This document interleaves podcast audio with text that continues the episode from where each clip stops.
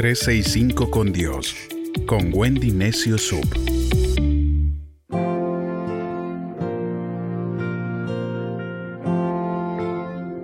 de noviembre, el Dios que calma mis tormentas. La Biblia nos dice en Mateo 14 del 22 al 24. Mientras despedía a la multitud, Jesús les pidió a sus discípulos que se subieran a la barca y se fueran al otro lado del lago. Al quedarse solo, Jesús subió al monte a orar. Jesús y sus discípulos se encontraron en más de una ocasión en una tormenta. Y nosotros, en el viaje de la vida, tendremos que enfrentar seguramente más de una tormenta. Pero algo que quiero que sepas es que Dios está allí en tus tormentas y en todo lo que te atormenta. Muchas de las tormentas que tuvieron que cruzar los discípulos de Jesús aparecieron cuando trataban de avanzar. Entonces, no siempre las tormentas aparecen como consecuencia de que estamos haciendo las cosas mal. Puede ser también la oportunidad perfecta para el momento arcoíris que viene después de la tormenta. No huyas de la tormenta. Aquellos que se atreven y enfrentan la tormenta saben que Dios está allí con ellos. Tu tormenta puede venir en forma de un problema, puede ser una circunstancia adversa, puede ser una enfermedad o puede ser una situación difícil financiera o algo familiar.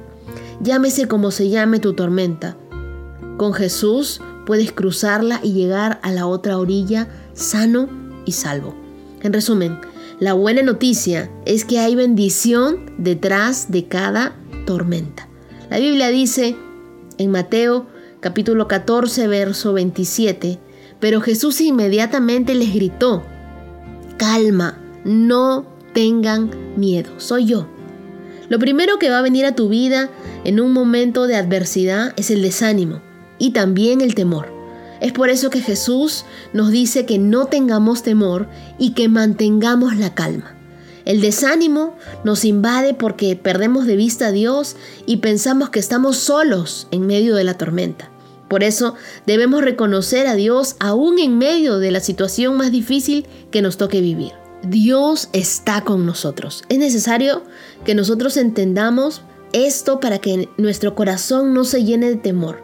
El temor muchas veces hace que solo veamos los problemas. El temor distorsiona la realidad y hace parecer fantasmas en nuestra vida. Los discípulos, al ver a Jesús, gritaron, es un fantasma. El temor quiere que tú veas el fantasma de la pobreza, el fantasma del fracaso, el fantasma de la soledad o el fantasma de tu pasado. Ahora, el temor desaparece de nuestras vidas en el momento en el que entendemos que no estamos solos en medio de una tormenta, sino que Jesús está con nosotros en medio de esa tormenta. Y si Jesús está en nuestra barca, esa barca no se hundirá. Muchas veces el temor y el desánimo nos llevan a llenarnos de excusas para simplemente dejar de luchar y hundirnos en la tormenta. Mateo capítulo 14 versos del 28 al 29 dice, el Señor le respondió a Pedro, si realmente eres tú, ordena que yo también camine sobre el agua y vaya hasta donde tú estás. Está bien, ven sin vacilar. Y Pedro salió por la borda y caminó sobre las aguas hacia Jesús.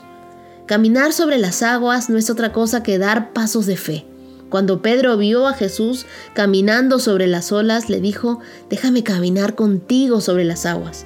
Y la respuesta de Jesús fue, sígueme, tú también lo puedes hacer. La barca esa tipifica tu zona de comodidad.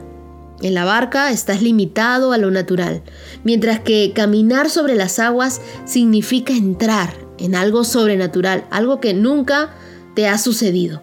Caminar sobre las aguas significa entrar en esa zona de imposibles, en esa zona de milagros, en esa zona de prodigios. Muchos son los que quieren caminar sobre el agua, ver milagros. Muchos quieren que cosas sobrenaturales les pasen en la vida, pero no están dispuestos a saltar de la barca.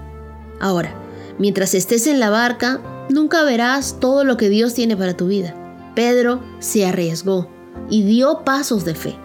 Muchos quizás Hemos criticado a Pedro porque se hundió, pero la verdad es que él fue el único de los discípulos que caminó sobre las aguas.